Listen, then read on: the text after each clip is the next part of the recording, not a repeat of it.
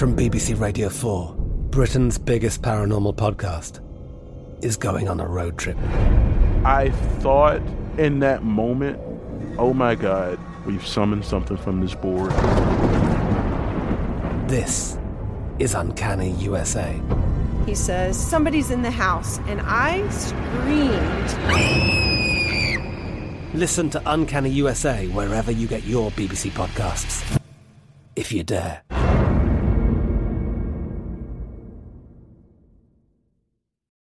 Parents, if you've ever experienced bedtime battles with the kids, I'm going to let you into a little secret.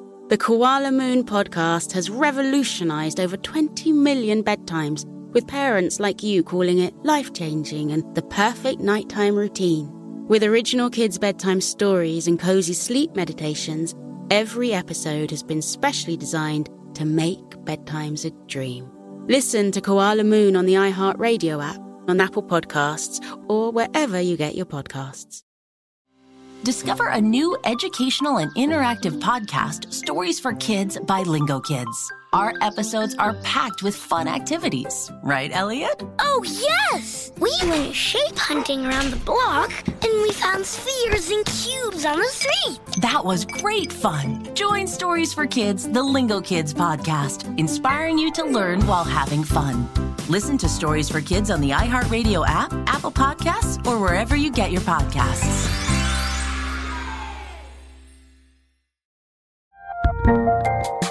There's a lot happening these days, but I have just the thing to get you up to speed on what matters without taking too much of your time. The Seven from the Washington Post is a podcast that gives you the seven most important and interesting stories, and we always try to save room for something fun. You get it all in about seven minutes or less. I'm Hannah Jewell. I'll get you caught up with the seven every weekday. So follow the seven right now.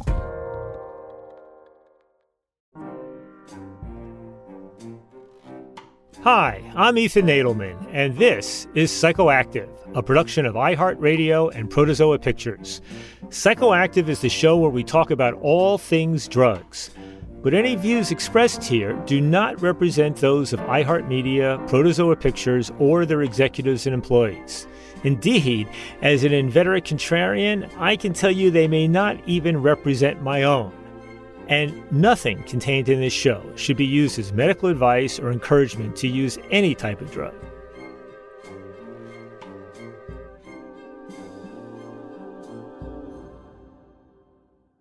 Hello, psychoactive listeners.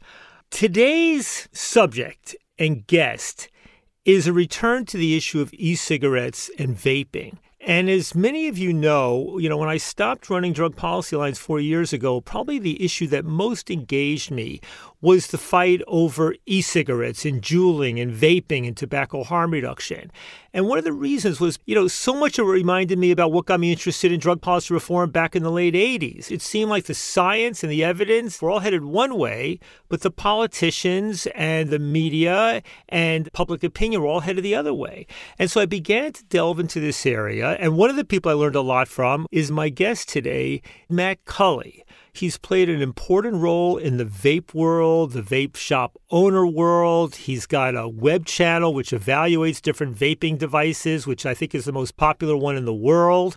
And he's also been involved to some extent in vaping activism. So, Matt, welcome to Psychoactive and thanks so much for joining me. Thanks for having me, Ethan. I really appreciate it. Well, you know, I was thinking, I think the way we met was a little over two years ago. I had been on somebody else's podcast talking about this. You heard it, and you reached out to me and said, you know, let's talk. And so I gave you a call, and I have to tell you, I mean, I was scribbling notes like crazy because what I needed to understand first and foremost was how did this whole e cigarette vaping thing evolve? Big tobacco was definitely not the pioneers in all this. Yeah, so the e cigarette was originally created by a guy named Han Lik in China. And th- there is some other evidence that like you know big tobacco companies might have been dabbling with some of this technology in the 70s and 80s but they never brought a product to market But anyway, Han Lik's dad died from lung cancer, and so that was his motivation. He was also a smoker. The whole idea behind this, and I think most of our listeners know this now, is that nicotine itself is not all that dangerous a drug. It causes dependence, but it doesn't cause cancer, got relatively low association with other heart diseases and things like that, although some modest reason for concern. What makes cigarettes so dangerous is the combustion, right? It's consuming nicotine in a combustible form. And that basically what e-cigarettes are doing is is allowing people to consume nicotine in a form that's not burning, that's not combusting, that's not putting all these tars and other crap in your lungs, and that has dramatically fewer carcinogenic ingredients, you know, not zero, but dramatically fewer carcinogenic ingredients than does cigarettes. You know, it was kind of a slow thing where it was a really niche internet grassroots thing where some of these devices started coming out of China. Most of them weren't very good. They didn't perform well whatsoever. And so a, a, group of people in the US and in the EU kind of started taking them up and then modding different parts of them to make them better, creating a lot of their own e-liquid flavors that they thought were better than the ones, you know, coming out of China. And it, and it really started as a small niche thing on, on forums on the internet. But the Chinese are the ones who keep making them. So there's this like interplay between the people in the US and the EU on the one hand, and then the folks in China who are making it? Or are people starting to really make it in a big way in the US as well? No, I mean the mass-produced products have always been made in China. Even you know Juuls and and you know big tobacco's products, they're they're having those manufactured in China. There over the years, there have been smaller manufacturers in Europe and in the US that, that usually make more of the advanced types of products, something more niche, you know, the, what, what's called rebuildable atomizers, where you can uh, build your own coils and wicking in them. And uh, they make some of their own uh, mechanical mods, they're called. But uh, majority of the products that you see out in the wild today are, are manufactured in China. Uh huh. And so, what was your entry into all this? Well, the first time I ever tried an e-cig was actually probably 09, where there was this group of people. I think they were traveling because I live in Montana. They were here in the summer, and they they were in a bar and uh, walking around trying to get people to try these things called e-cigs. And they had this little card uh, that explained what it was. I took a puff off of it, never you know thought about it again. But then in 2012, I got oral cancer squamous cell carcinoma. And, um, you know, I can't 100% say that it was from smoking, but it was right where I laid the cigarette on my lip and I don't have HPV. So, like, the only reason for a 30 year old to get something like that is probably from cigarettes.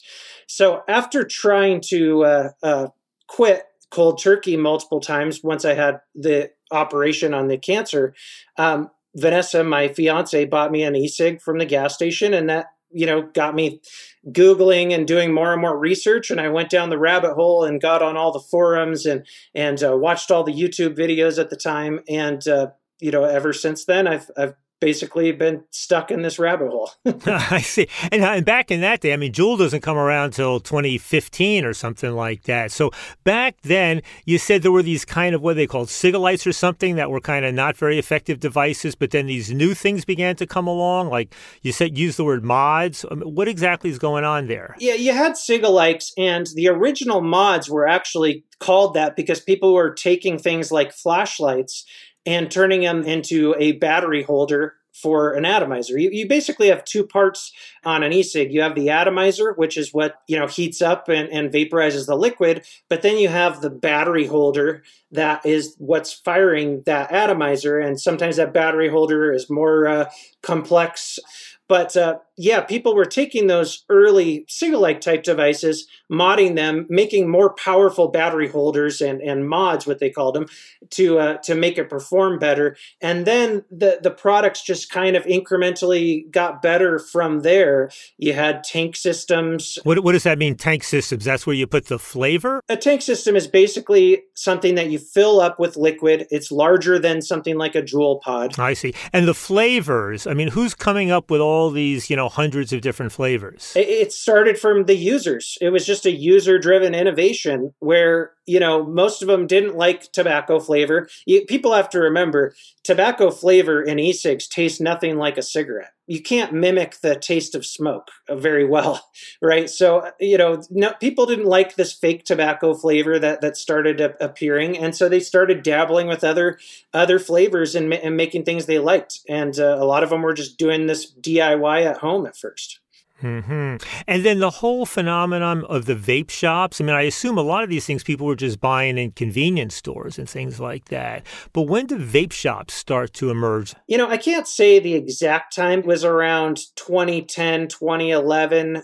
And then, you know, by the time I started vaping in 2012, 2013, we even had one here in Montana where I lived. So, like, they, they were really growing uh, quite a bit by that time. Uh huh. And and these are like big chains, or are these individuals? Uh, there's there's a few larger chains, but the overwhelming majority of vape shops are small business. You might have a guy that owns two or three in his county. You know, most of the business owners are are ex smokers, and they kind of started how I did, where they were looking for a way to quit vaping worked for them. They got really passionate about it and decided to open a vape shop in their area. You know, man, I remember uh, about a couple of years ago, there's a very good young journalist, Alex uh, Norcia, uh, who was writing for uh, Vice magazine, and now he's been writing for the online publication Filter.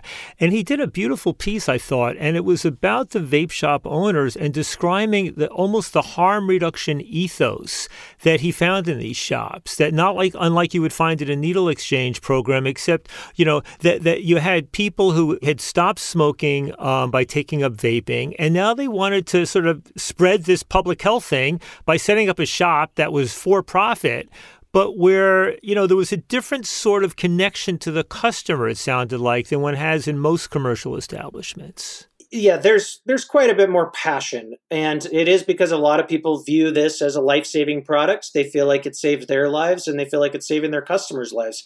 And they're also they they kind of become more than just a shop owner to their their consumers. They're kind of the guide right? So you have a smoker that comes in they're overwhelmed they see all these different types of vapes and uh, they have no idea where to start.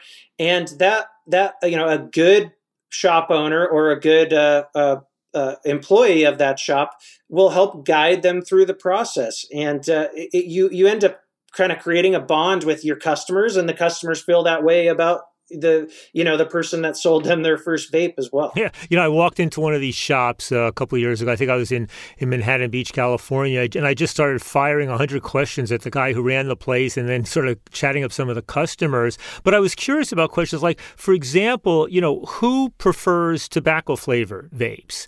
Like, do older forty year smokers are they the ones more likely to favor it, or do people, you know, prefer to switch right away to non tobacco flavors? You know, what's so great about vaping is the fact that you have all that variety. Now, there has been multiple polls and studies on on what adults are vaping and I think it's safe to say that 85% plus of adult vapors are using a non-tobacco flavored liquid. But even with um, those tobacco flavors, a good portion of those aren't just straight tobacco. It'll take a, a, a tobacco uh, flavor that's made by a flavoring company, and then they'll add a little bit of vanilla and a little bit of honey or a little bit of uh, cherry or something. Um, and so a lot of those are more complex than just tobacco. And like I said earlier, none of these tobacco flavors truly mimic the taste of a cigarette. So when I first started vaping, I uh, uh figured that uh, because I was a Camel Light smoker, I would also like a uh, e-liquid flavor that tasted like Camel Light.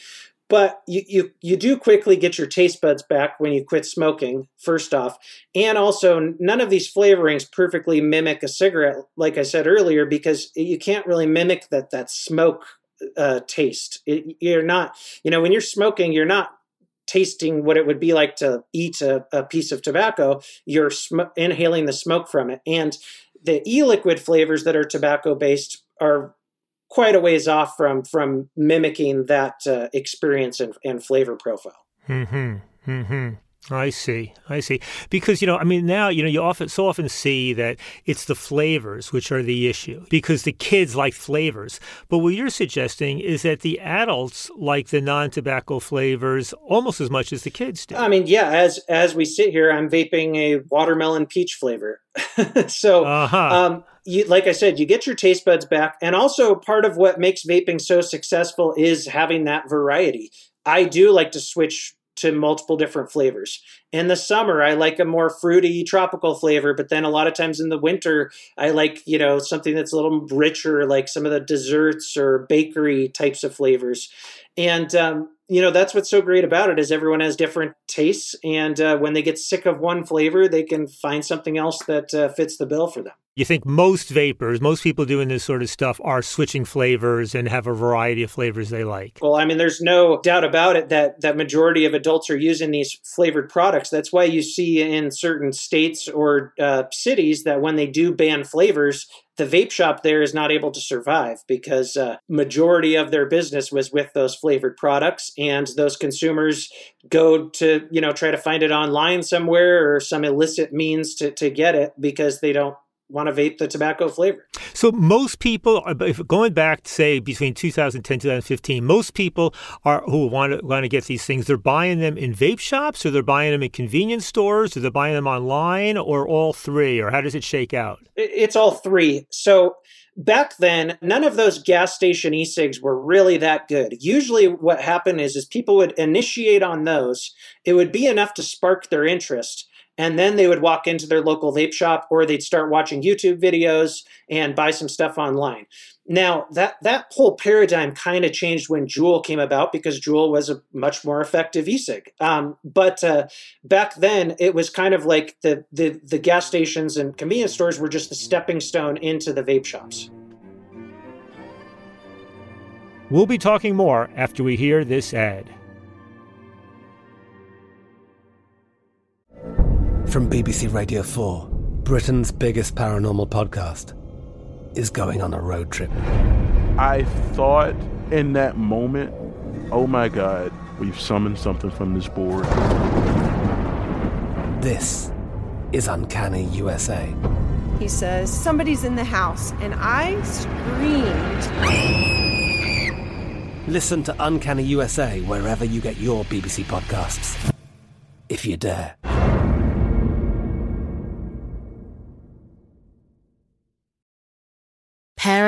If you've ever experienced bedtime battles with the kids, I'm going to let you into a little secret.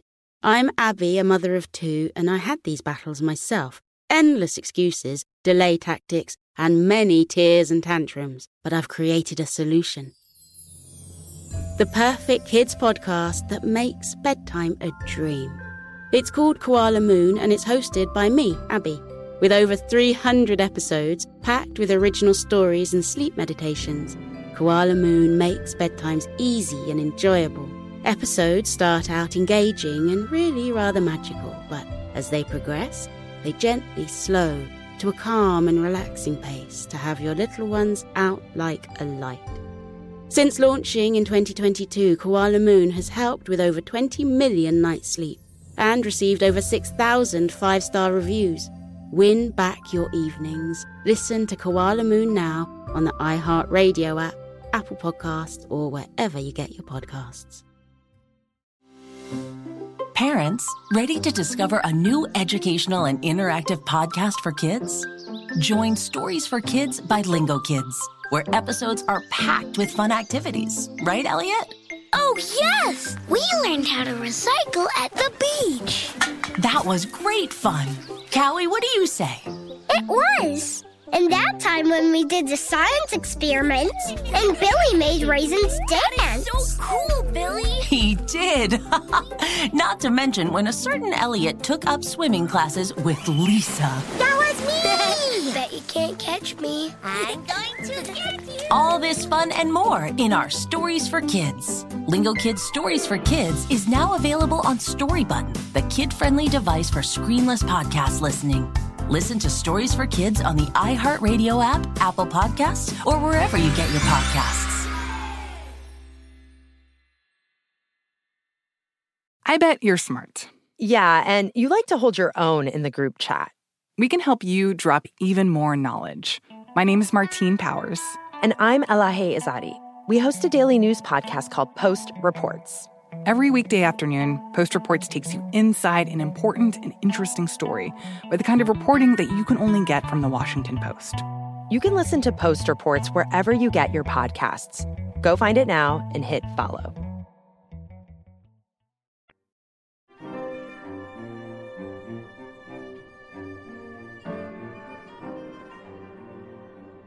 There's that initial sort of disruptive technology that emerges 10, 15 years ago with the first generations of the e cigarette devices, the mods, and all that. And then Juul you know, really does something that is a whole new level of stuff. So just explain to our listeners what was unique about Juul. Well, the magic sauce with Juul was that they used nicotine salts. And so what that does is it gives for a smoother hit. So a Juul has I think it's 56 milligrams per ml, or they call it 5.6% nicotine, which is much higher than a lot of other uh, of the refillable types of products that came before it, or even some of the Cigalikes that came before it. And because it was a smoother draw, people were able to handle that higher nicotine uh, content. With Freebase, it would be so harsh on your throat that uh, it wouldn't be enjoyable. So that was really, it, it wasn't the device itself. It wasn't the way they, they built the atomizer inside or the battery. All that's pretty basic, although they gave it a cool form factor that we didn't really see before. You mean the whole then. thumb drive type look? Yeah, but uh, really the number one thing is is the nicotine salts. That's what makes uh, Juul effective. So, in other words, to deliver a higher amount of nicotine, which would be more satisfying to a consumer, although also more potentially dependence causing, but to do it in a way which hit the back of the throat the way smokers like, rather than to feel really rough.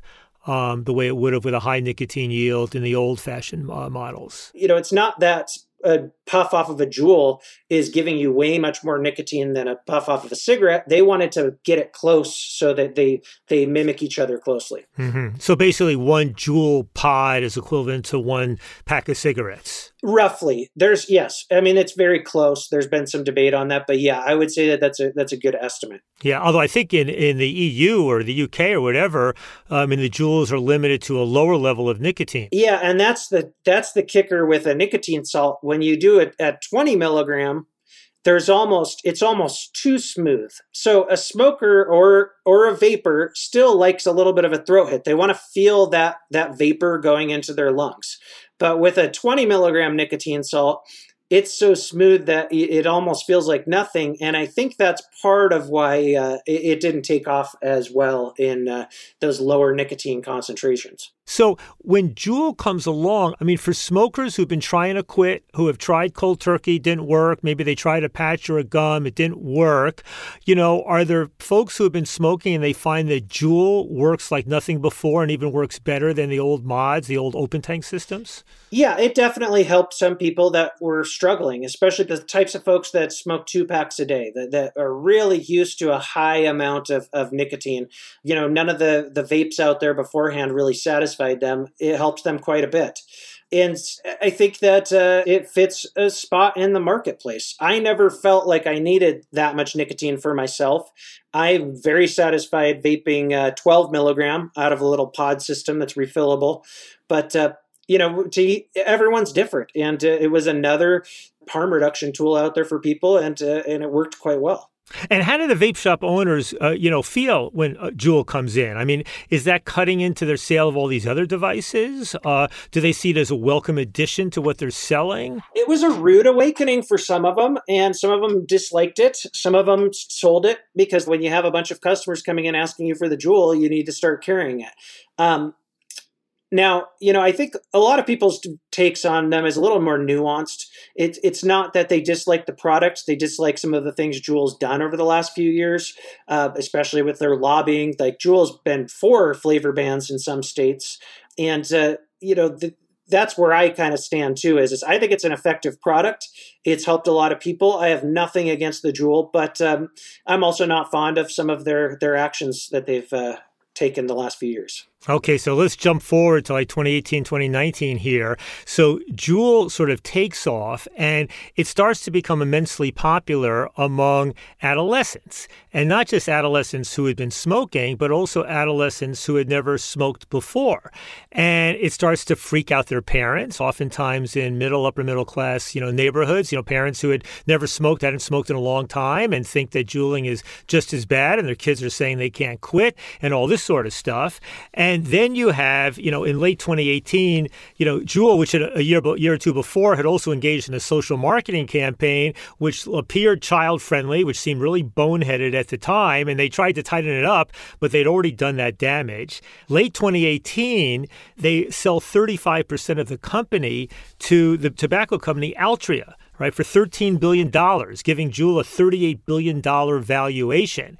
And at that point, between the sale to Altria and the explosion in e cigarette use, and especially juuling among young people, it seems like everything turns. I mean, Scott Gottlieb, who's the head of the FDA and who'd been sort of supportive of tobacco harm reduction, seems to be pissed off. Members of Congress, politicians start to turn, anti vaping organizations emerge. I mean, it just seems like the shit hits the fan. And then there's this moment in 2019 when two other things happen. One is that the activism starts to cause all the politicians to start proposing bans on flavors and maybe even bans on all e cigarettes. And the other thing that happens is this E Valley, E V A L I, where the media starts reporting about a few, you know, many people landing up in the hospital and some dozens of people landing up dead because they're vaping, right? And and so this all comes as a shock. All of a sudden, not just Juul, but I think the broader industry is on the defensive. So, I mean, Matt, you're smack in the middle of this at that time. So, just describe how that felt from where you were sitting in a central place in this whole vape world. Oh, it was 2019 was a really tough year. and then of course follow that up with COVID, you know, yeah. in 2020. But uh, when Scott Gottlieb and the Surgeon General started calling the teen vaping issue an epidemic, that really changed the game. And uh, you know, unfortunately, while there was a lot of teen experimentation at the time, if you really dive deeper into the numbers, it's way more nuanced than that. So, you know, they, they really touted this look, uh, over a quarter of teens were vaping. And so everybody had this imagery in their head that there's, you know, one quarter of US teens are all just nicotine addicts and um, you know the future is screwed.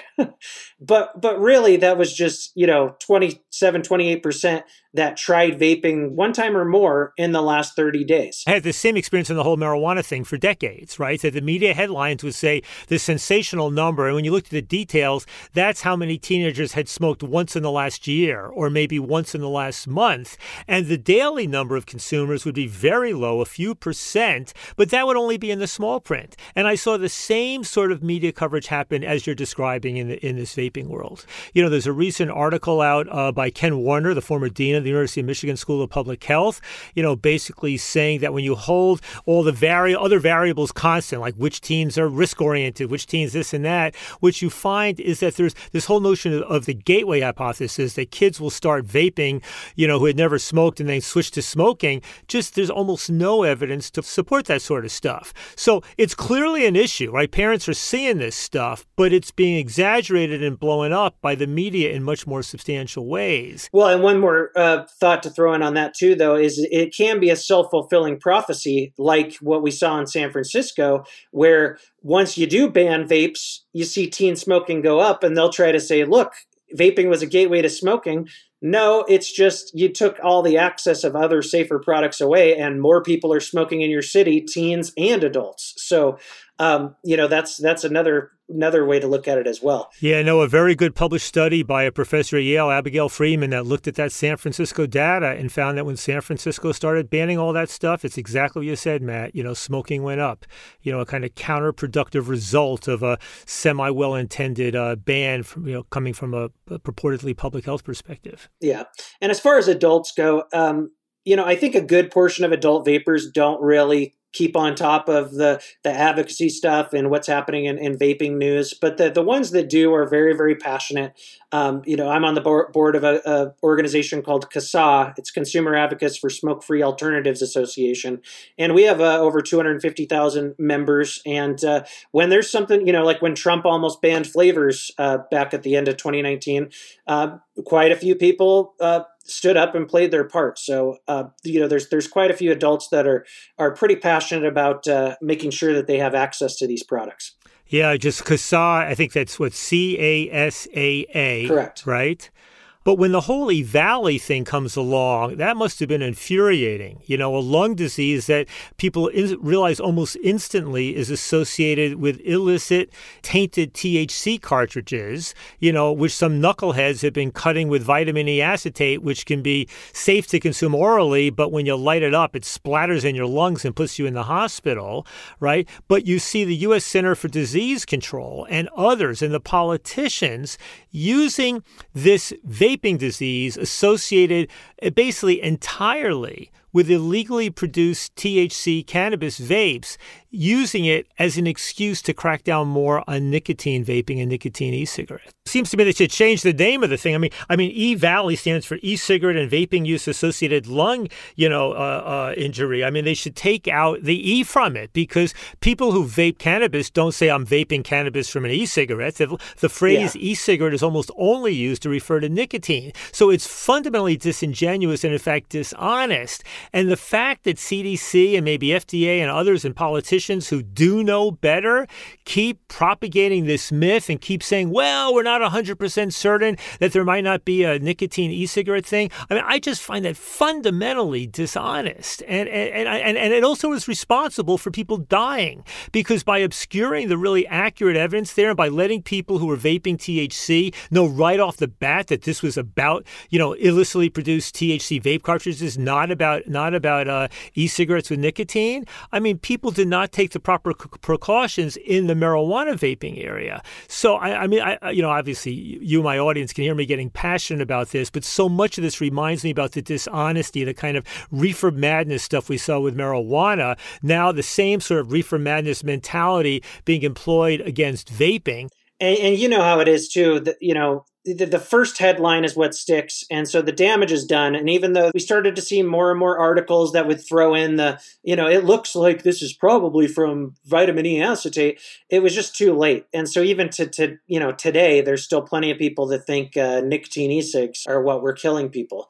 And uh, while cdc backtracked somewhat it's not as if they did it very loudly well, Matt, let me ask you here about, you know, the demographics and politics of this issue, right? So I pulled up a chart earlier, and, you know, if you look at the states which have the highest rates of smoking, they're all what we would call red states, right? It's West Virginia is first, Kentucky, Louisiana, Ohio, Mississippi, Arkansas, Alabama, Tennessee, Missouri, Indiana, Oklahoma, and then finally hit Michigan, a sort of purple state, a North Carolina purple state, and then you go to Wyoming and South Dakota. So the states with the highest rates of smoking are basically red states right? Then you look at what are the states with the lowest rates of smoking. And at the very bottom is Utah right? That's a conservative state, but it's because of the Mormons and the whole anti smoking thing. But right from there, it's California, Massachusetts, Connecticut, Hawaii, Washington, Maryland, New York, New Jersey, Rhode Island, Colorado, Virginia, Illinois, Oregon, and then you finally get to Minnesota and Nebraska, right? So the,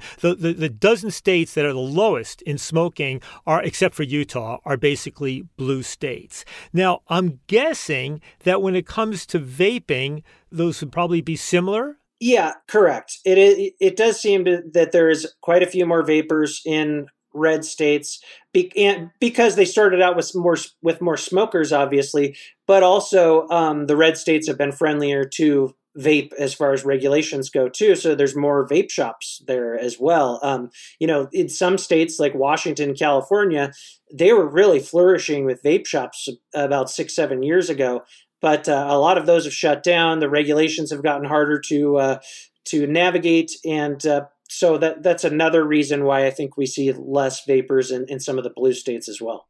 Well, there's also, when you look at the rest of the demographics who smoke, you see that the highest rates of smoking are among Native Americans and uh, Pacific Islanders. The lower rates are among Hispanics and Asians, right? And where you see that it's higher than the average is generally among white Americans, and especially you see lower income, less educated white Americans. So you look at a group which is, you know, disproportionately smoking at larger numbers and probably probably disproportionately interested in vaping or vaping, right? And also disproportionately supportive of Donald Trump Yeah, I would say so. So, the, and by the way, the other group we left out of this, where the smoking rates are the highest of all, um, is among people who suffer from mental illness, and especially schizophrenia and some other things, and also people with anxiety disorders, where you see remarkably high rates of smoking. And it's baffling to me why the National Association of Mental Illness, you know, is not a vigorous supporter of tobacco harm reduction.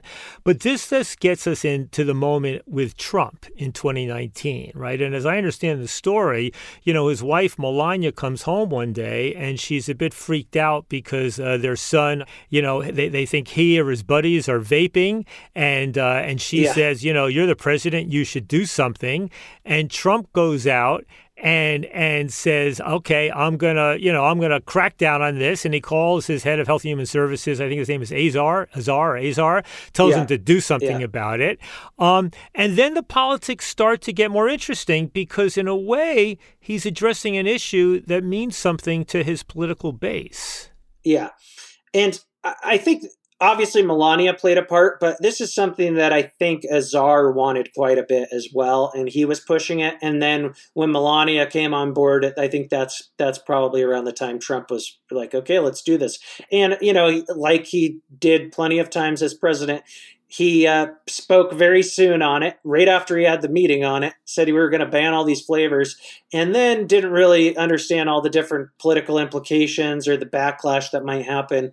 And, uh, you know, that's when he started to kind of get wishy washy and, and go back and forth, and then eventually backtracked and only did a partial ban on just uh, pre filled pods, uh, products like uh, Juul's Mango. I saw a video of the uh, meeting that Trump held at the White House um, on the issue of vaping and what to do. And, and I was absolutely amazed because everything I've seen about Trump, I mean, I, I have unlimited contempt for this human being. And yet there he is in the White House, and he's got a meeting of two dozen people coming from all perspectives on this issue. And he's going around the room and asking people what they think. And it was almost like this Obama esque moment by Trump, and you could see he was torn. He didn't know what to do. You know, he had his wife, he had his head of Health and Human Services on the one hand, but he had the base, and it was, you know, small entrepreneurs and all this sort of thing. And he's kind of twisting. Um, and, uh, you know, I, I mean, it was really a fascinating moment to see him kind of, you know, all of a sudden get all gung ho on a on a public health message, and then uh, and then kind of, you know, uh, get confused about it. Yeah, let's not get it too twisted here and give him too much credit because behind the scenes there was a lot of politics going on. And so there was two different camps. There was the camp that thought that, you know, pissing off vapers was going to lose votes, especially in really tight states like um, Michigan, where he had only won by, by 10,000 votes in, in 2016. And then there was the camp that was uh, for the ban that were worried about um, pissing off the uh, um, suburban moms.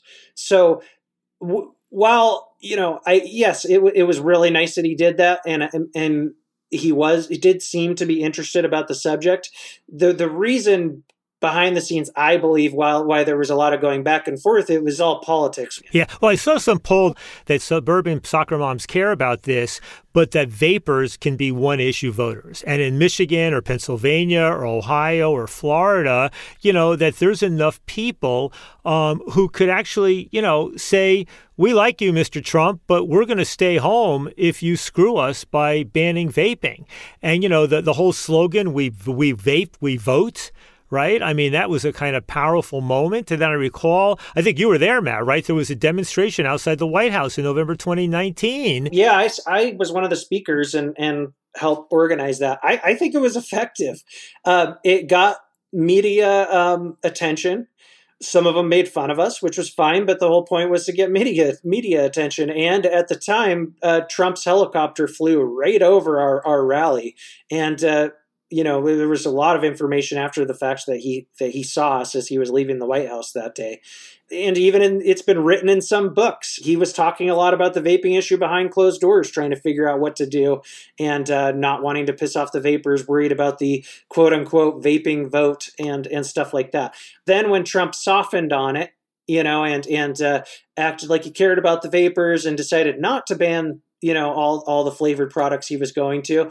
I, I think that that made it even more of a political issue than it was. And and now, uh, hmm. while the left hasn't always been friendly to vaping, I think it just it made it that much worse if I'm making sense. Yeah, no, I think it does. I mean, I have to tell you, I mean, you and I have discussed this. It, it, it's so galling for me that this issue of the banning on flavors or the banning on all vaping is so much being led oftentimes by Democrats and progressives. And that's a community that I consider myself part of and that overwhelmingly I'm generally supportive of. But, you know, the same political figures, whether, you know, around the country, who were my allies on legalizing marijuana first for medical medical purposes, and then for all adults who are supporting needle exchange and harm reduction programs and naloxone to reduce overdoses, all of that stuff. These are the same folks who oftentimes have been leading the charge to ban e-cigarettes, or either to ban all flavors or everything but tobacco flavors. San Francisco sort of becomes the epicenter of this, but it's happening. You know, it happened in Michigan, it happened in a range of other states in, in the Northeast as well. And you know, some of that was playing off all the fears that happened around the E Valley thing, which turned out not to be about e-cigarettes and nicotine. Um, but it, it, I mean, in a way, I, I analogize it. I sometimes look back at the, you know, the, the if you look historically at the progressive movement in the hundred years ago, early 20th century, and you know, they played a pivotal role in advancing good things like food and drug safety, and you know, child labor laws and better working conditions. Yet at the same time, they also are the ones who led the charge for banning alcohol and for alcohol prohibition, the 18th Amendment. Yep. You know, which in a way, I mean, to me, is the progressives can get most of it right, but sometimes they can get something radically wrong. And that's in believing that a prohibitionist measure is somehow going to be a good progressive measure. And I see the same thing happening today, where I generally support a lot of what the progressives and Democrats are pushing for on the economic scale and a whole range of other fronts. But in this front, I just think they're going ass backwards. And, and what's actually bothers me a bit is that, you know, I, I believe that my political allies really understood harm reduction deep down. But in point of fact, you know, what it makes me suspect of is that maybe they just don't get the core principles, right? That they came to the right place on drug policy reform for reasons that had more to do with politics, with racial justice politics, with anti incarceration politics. But that in this issue, you know, I mean, all those things go out the window, either because of the fear about their kids or because big tobacco is playing an ever greater role in the vaping world. Yeah, I mean, there's multiple factors that that muddy the waters uh, here. And as you know, I consider myself a progressive also, but like you said, they have kind of a checkered past when it comes to prohibition, and uh, sometimes they try too hard to save people from themselves. What I think is really muddying the waters here is the big tobacco influence. But even if it wasn't big tobacco, just other big corporations making money off of you know nicotine and what i think progressives and democrats have to accept here is is that when you legalize drugs whether it be cannabis you know nicotine maybe down the road you know we'll we'll, we'll see some others there are going to be legal businesses that are going to step in and some of them may get very large. And you know i know that like in the marijuana world they're trying to mitigate that somewhat and and i applaud that but you know, once once federal legalization happens, you're gonna see some big players pop up, um, and so you just have to deal with that. And you, but you need to still regulate them, hold them to account when they do something wrong. But you have to accept that people are to make money off of this. And so I think that that's what kills it for them is that they look at this now as these big corporations preying on their children. You know, they they hate the businesses, but then they also don't want to criminalize drugs. So, like, what do you do? And I, I think you have to accept the lesser of two evils in this case, and that is legalization. Yeah, no, I mean, you see this, you know, a few decades ago, the kind of tobacco control was united in opposing big tobacco and trying to reduce smoking. And then when all these tobacco harm reduction devices emerged, e cigarettes and a whole range of others, um, you see that community split right? Where one group begins to say harm reduction is the way to go, that, you know, for people who can't switch, quit smoking, that e cigarettes and these oral products, that these are all harm reduction things that can really dramatically reduce both smoking and the negative consequences of tobacco and nicotine. And so, from a public health perspective, we have to embrace harm reduction. And then there's another group, right, which has got the upper hands right now, which essentially is saying, our number one objective is to put a stake through the heart of big tobacco, right? And then if allowing big tobacco to sell e cigarettes and these other things is going to keep them alive, then we have to be against it right? And they're uh, exercising enormous influence. I mean, you know, Michael Bloomberg is a major donor, hundreds of millions of dollars going to try to ban, you know, vaping and flavored vaping and all that sort of stuff, uh, giving money to the CDC's foundation, giving money to the WHO's foundation. So you see a kind of, um, you know, where the original public health objectives and ideals of tobacco control have almost become secondary um, because of this passionate, you know, opposition to big tobacco. And as you said, that dovetails to the broader liberal view of kind of, you know, multinationals, big industry is inherently bad. So therefore, if they might benefit in some way, you know, we got to oppose it. Well, just one thing to say about tobacco control you're not quitting the way they always planned for you to quit. So you're kind of, you know, a wrench has been thrown into their plans. These people have had these plans for decades, right? And they've seen that the smoking rates lower even before vaping came along. And so they think, oh, great, you know, now nicotine is here to stay. Even with the pro vape researchers, they still show, if you listen to sometimes or read some of their literature, they still show these kind of puritanical glimpses of themselves where their end goal really still seems like to eradicate nicotine completely. Like, yes, we, we were for e-cigs as a uh, harm reduction quitting tool, and then eventually they'll get off the e-cigs, and then, you know, new generations just won't use any of it. So we, we need to only let the smokers vape and make sure the kids never get it. And eventually the smokers are, are going to die off or they're going to, you know, quit, you know, vaping and, and nicotine's going to die with them. So even if you look closely with some of these people that we both like, they, they still are a little more puritanical than probably you or I are on the subject where, you know, I think nicotine's here to stay. I don't think it's going anywhere. You know, how it's ingested may evolve, but uh, we need to stop thinking of it as like winning the war is uh, by eradicating nicotine. In my mind, winning the war is, you know, saving lives, right? Regardless of what what they're using. Yeah, no, I, mean, I think you're right. If you could snap your fingers tomorrow and all of the 35, 40 million smokers in the U.S. and the billion plus smokers around the world were to switch to e cigarettes or other tobacco harm reduction devices, it would probably be one of the greatest advances in public health in human history Absolutely. because these devices tend to be, you know, 90, 95% less dangerous than smoking cigarettes, right?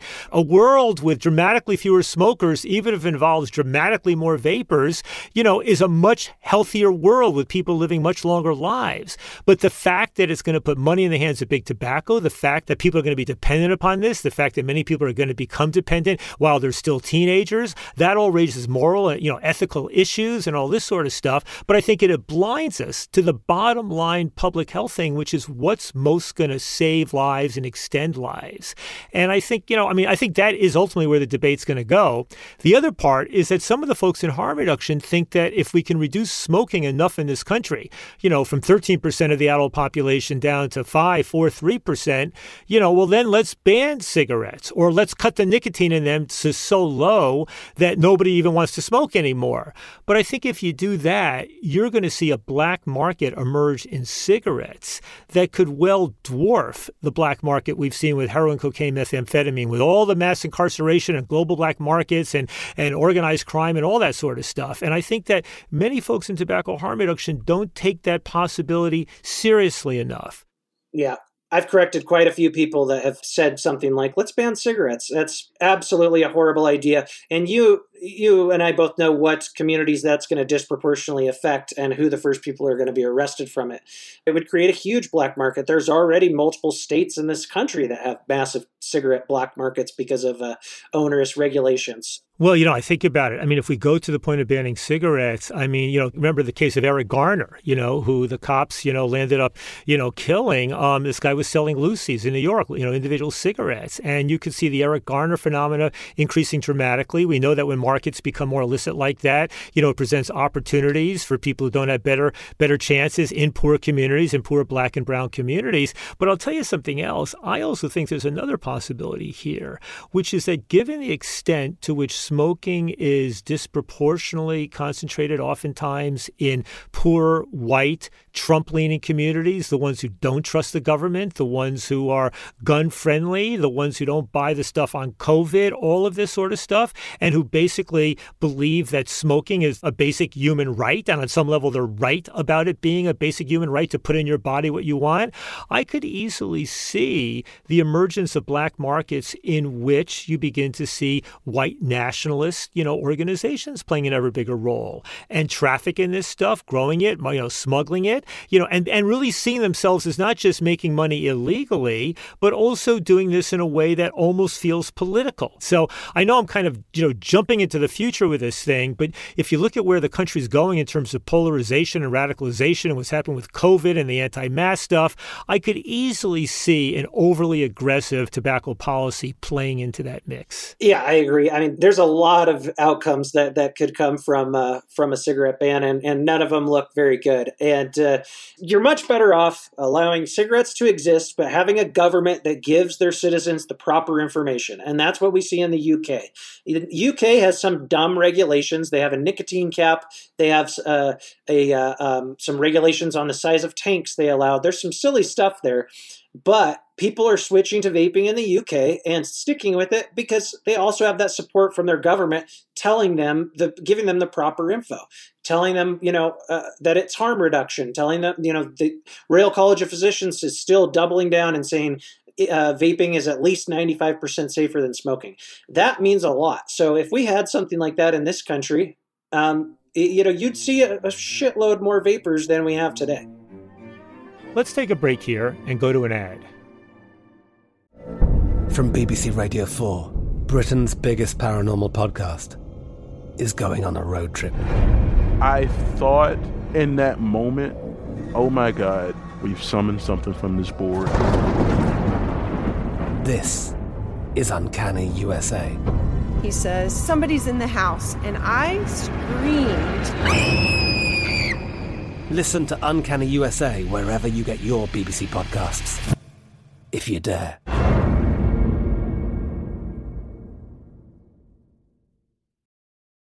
Parents, if you've ever experienced bedtime battles with the kids, I'm going to let you into a little secret. I'm Abby, a mother of two, and I had these battles myself. Endless excuses, delay tactics, and many tears and tantrums. But I've created a solution the perfect kids podcast that makes bedtime a dream. It's called Koala Moon and it's hosted by me, Abby, with over 300 episodes packed with original stories and sleep meditations. Koala Moon makes bedtimes easy and enjoyable. Episodes start out engaging and really rather magical, but as they progress, they gently slow to a calm and relaxing pace to have your little ones out like a light. Since launching in 2022, Koala Moon has helped with over 20 million nights sleep and received over 6,000 five star reviews. Win back your evenings. Listen to Koala Moon now on the iHeartRadio app, Apple Podcasts, or wherever you get your podcasts. Parents, ready to discover a new educational and interactive podcast for kids? Join Stories for Kids by Lingo Kids where episodes are packed with fun activities. Right, Elliot? Oh, yes! We learned how to recycle at the beach. That was great fun. Callie, what do you say? It was. And that time when we did the science experiments and Billy made raisins dance. So cool, Billy. He did. Not to mention when a certain Elliot took up swimming classes with Lisa. That was me. Bet you can't catch me. I'm going to get you. All this fun and more in our Stories for Kids. Lingo Kids Stories for Kids is now available on Storybutton, the kid-friendly device for screenless podcast listening. Listen to Stories for Kids on the iHeartRadio app, Apple Podcasts, or wherever you get your podcasts. The best conversations I have with my colleagues are the ones that happen when no one is looking, when we're not 100% sure yet what to write. Hopefully, having conversations like this can help you figure out your own point of view. That's kind of our job as Washington Post opinions columnists. I'm Charles Lane, Deputy Opinion Editor. And I'm Amanda Ripley, a contributing columnist. We're going to bring you into these conversations on a new podcast called Impromptu. Follow Impromptu now, wherever you listen.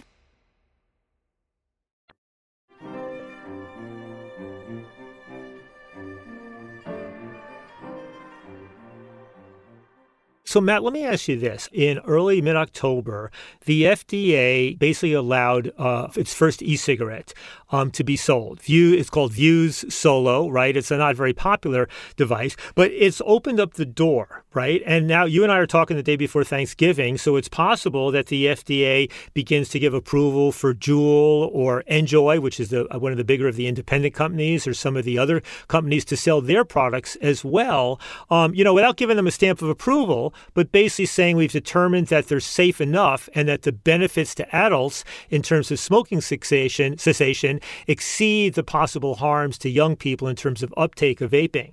But it's also important to note that two years ago, you know, the FDA gave a kind of qualified to green light to snus right, which is that oral nicotine thing that was enormously successful in Sweden and Norway in reducing smoking rates among adult men to the lowest in the world. And then, you know, last year in July, um, in, in, July 2020, they gave a kind of qualified green light to IQOS, which is, a, you know, a heated tobacco product. So like an e-cigarette, but it, it works somewhat differently. So we see some of these other products being approved and maybe more down the road, they're all harm reduction devices. They all present dramatically fewer risks to people's health than does smoking. Some of them may be even safer than e cigarettes. What I'm curious about is when you go back in, in your vape shop world, I mean, are, are the snus products, the oral products, there's something called Zyn, which is a nicotine pouch that people are also finding useful to stop smoking. Do those all fit into that mix? Are they all integrated or are they seen as another world? Um, some shops sell that, some don't. You know, myself, I'm a, a THR, t- tobacco harm reduction absolutist. Like I'm for any products that's going to help, you know, reduce harm, regardless of what, what, what someone wants to use. Um, I've seen more and more, a lot of these vape shops that were once maybe predominantly vape shops are now almost like a head shop where there's also selling some you know cbd products and they're also selling snus and, and maybe they're even selling cigars which are combustible and, and you know uh, could cause health problems to people but let, i think a lot of them have had to span out just to keep their doors open um, you know, obviously, E Valley and everything hit them hard, and uh, it scared people off. You had a lot of people that were were already vaping that went back to cigarettes once they read the, read those original headlines, and then you had uh, smokers that were would have become vapers that didn't become vapers um, because of that, and so they they have had to expand and and they'll, they'll carry different type you know more various products now than they did before. Hmm. You know, Matt, that brings up the question. So, you know, we haven't really talked about very much THC and cannabis and CBD, but obviously that's a hugely booming world, and we see cannabis, uh, you know, both THC-based products and CBD products and others emerging, you know, but also in edible forms and drinkable forms and patches and gums and you name it, right? I mean, how much interaction has there been? Uh, I, I, mean, I think, for example, you go back historically, the guys who created Juul, uh, Adam Bowen and James Monsees, I met those guys 10 years ago because they had created Pax, which people were using for for vaping um, uh, cannabis, yeah. right? Yeah. It was one of those kind of heat, not burn things. It wasn't an oil at that point. It was something where you heated up the cannabis to a point short of burning. So it was a relatively less problematic way to consume it. And I, I remember talking to those guys and not even fully appreciating that they were working on this nicotine stuff that was going to become their major business and then bring them all sorts of grief, right? But I was also at visit. I, I spoke a couple years ago at the Emerald Cup. It's one of these uh, cannabis uh, conventions, and and I remember being struck. I went to a panel on cannabis vaping, and there was virtually no discussion of the nicotine vaping. And I oftentimes hear almost nothing about cannabis when I go to the tobacco harm reduction things. Now you're sitting in a more sophisticated place about this. Is there a growing marriage between these two? I think there's some crossover. I know of, of some different uh, manufacturers that make e-liquid, and then they also got into the hemp space, and they're uh, you know making different uh, cannabinoids and, and, stuff like that. Or, or, there's some people that you know ended up uh, having their own cannabis farms. Um, I do feel like you know nicotine has definitely become the outcast of the drug world, and uh, uh, um, you know I, I think a lot of people in marijuana kind of want to to make sure they're separated from us because we've had so much scrutiny over the last uh, few years. But there's there's definitely some crossover there. Well, on the consumer side, I mean, can one use a, a Juul to vape cannabis oil? No, well, the thing is, cannabis oil is a lot thicker than most e-liquids. You could, I've heard of people doing that with the Juul, but it probably isn't going to wick very well. And uh, you know, you have to kind of jury rig it and open it up. You know, crack open the the pod, which you're not supposed to do, and try to fill it with that. So while the products are very similar and there is some crossover, as far as the atomizer goes, um, usually they need to be more specialized for a certain uh, liquid. I mean, look, there's good reasons to avoid the marriage of these two industries. You know, buddy of mine, Steve Bloom, who's been a journalist in the marijuana field for a long time, for High Times and now um, for Celebrity Stoner, I think it's called. But he wrote an important piece. It's almost a mea culpa. He said, you know, he gave a lot of publicity to the emergence of blunts, right, of people hollowing out these kind of mini cigars and filling them with cannabis or combining cannabis and tobacco in a way which was very common in Europe because people would smoke hash there and they would roll it in tobacco. Um, but he was saying, hey, everybody, stop doing that because there's you know any number of people who mostly like cannabis then started mixing it with tobacco and began to develop a tobacco dependence that way. So let's keep these worlds separate you know and let's not have people we don't want to see people vaping nicotine and cannabis together. Not a good idea. And you know you see in Canada where you have federal legalization I think not just but big alcohol but even big tobacco have begun to buy into the cannabis companies for all sorts of obvious reasons. So I mean do you think that this marriage or merger between the two is sort of inevitable? Well, I mean, I think you're talking about two different things here. Like, obviously, there is, it's problematic to mix nicotine and THC together because if it's a THC user that doesn't have much experience with nicotine, they could potentially, uh, you know, create a, a habit for that nicotine. As far as the I don't think that the two industries are ever going to merge. Yeah. Well, I mean, there's this other possibility that people talk about, which you're already hearing reports of, which is people using vaping devices to take not just cannabis or nicotine or CBD, but even to begin to take other illicit drugs. And there are obviously some significant benefits, um, especially to the extent that the newer devices control the amount, right? So some of the vaping devices, I think, both in nicotine and in the cannabis area, you know, they can limit how much you're getting in each each puff, right? And they can sometimes automatically turn off after you've taken a certain number of puffs. So there's a harm reduction element to these, the, not just in terms of getting rid of the smoked and burnt matter, but also in terms of controlling and keeping track of consumption that could play a positive role. Um, yet, on the other hand, might make some of these more risky illicit substances even more appealing. Yeah, have you heard anything yeah, about I mean, stuff? I think I think some of that is kind of, you know, it's from the same camp that tells people to be careful of Halloween candy because it might be mixed with drugs or something. So Mm-hmm. I, I think some of it is just kind of fear mongering. Um, you know, I, I've I've never encountered people saying, "Hey, you know, I I I got a THC card off the street and somebody put some fentanyl in there or something like that." But I have heard about scientists like you you I think you were alluding to talking about potentially using vaping as harm reduction for some other drugs. So like uh, there was an article recently about you know somehow implementing vaping into crack use. And could it potentially be a safer delivery method for crack users than you know what they're using now?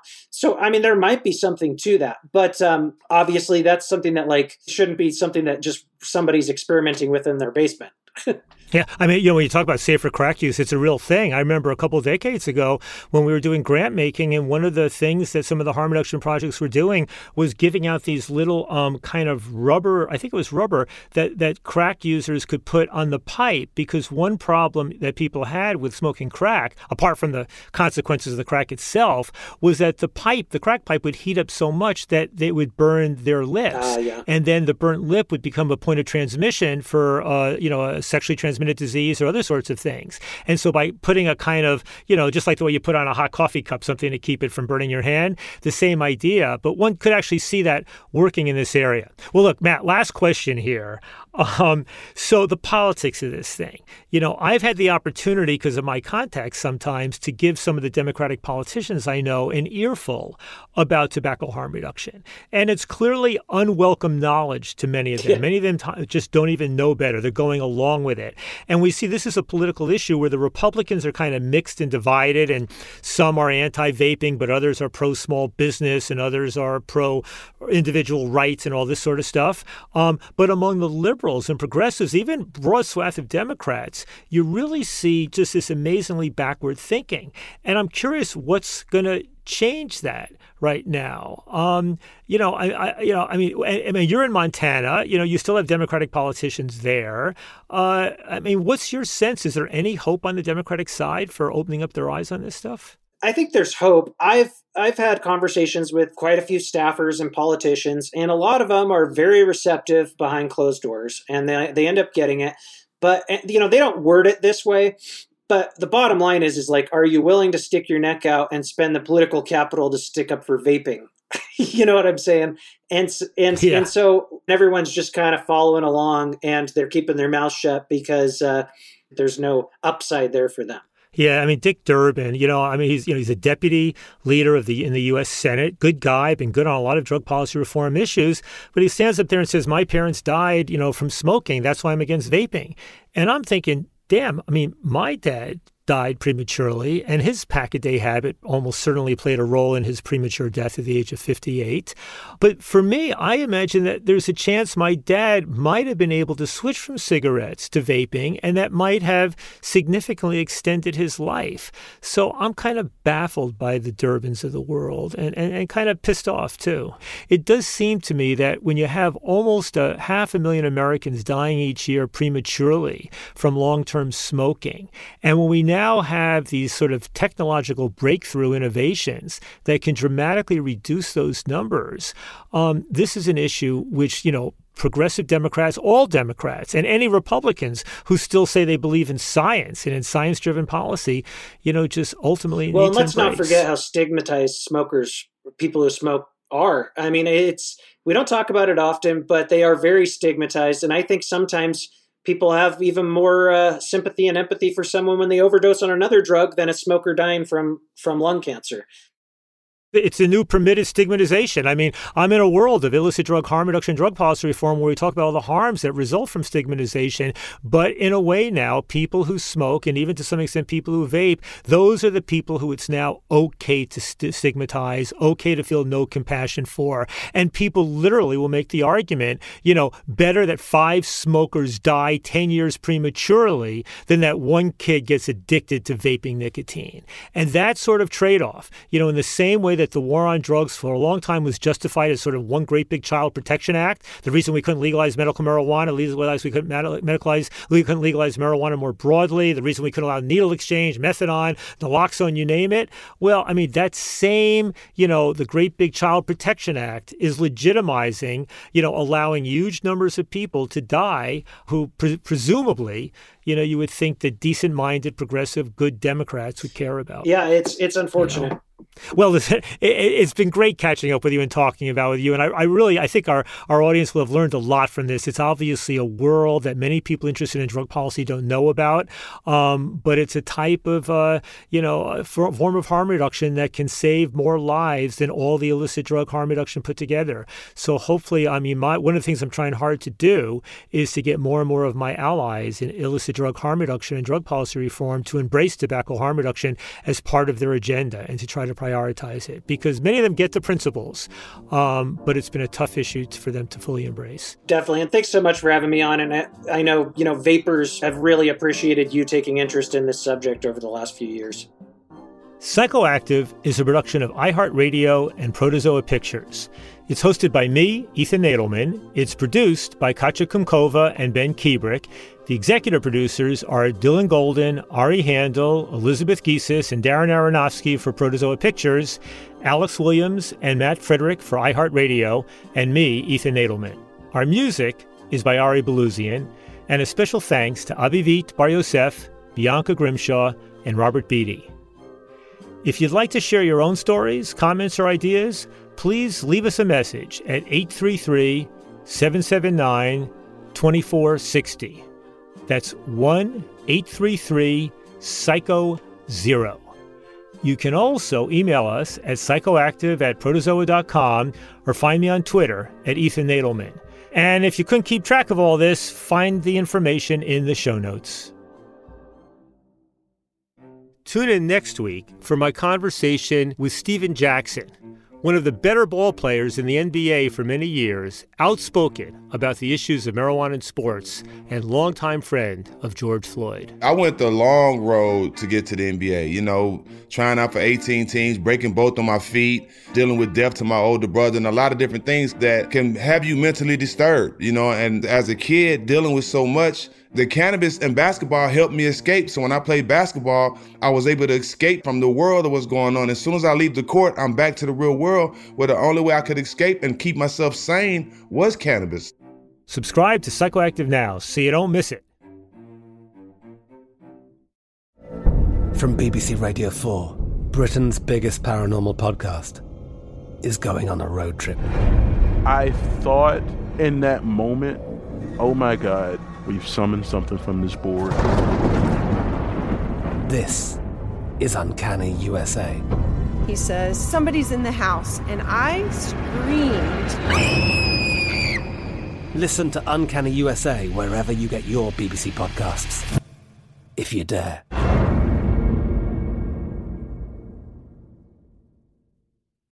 Parents, if you've ever experienced bedtime battles with the kids, I'm going to let you into a little secret. The Koala Moon podcast has revolutionized over 20 million bedtimes, with parents like you calling it life changing and the perfect nighttime routine. With original kids' bedtime stories and cozy sleep meditations, every episode has been specially designed to make bedtimes a dream. Listen to Koala Moon on the iHeartRadio app, on Apple Podcasts, or wherever you get your podcasts. Discover a new educational and interactive podcast, Stories for Kids by Lingokids. Our episodes are packed with fun activities, right, Elliot? Oh, yes! We went shape hunting around the block and we found spheres and cubes on the street. That was great fun. Join Stories for Kids, the Lingokids podcast, inspiring you to learn while having fun. Listen to Stories for Kids on the iHeartRadio app, Apple Podcasts, or wherever you get your podcasts. Welcome to season nine of Next Question with me, Katie Couric. I've got some big news to share with you in our season premiere featuring the one and only Kris Jenner. Oh my gosh, congratulations. That is very, very exciting. And that's just the beginning. We'll also be joined by podcast host Jay Shetty, Hillary Clinton, Renee Fleming, Liz Cheney, and many more. So come on in, take a break from the incessant negativity for a weekly dose of fascinating conversations. Some of them, I promise, will actually put you in a good mood. Listen to Next Question with me, Katie Couric, on the iHeartRadio app, Apple Podcasts, or wherever you get your podcasts.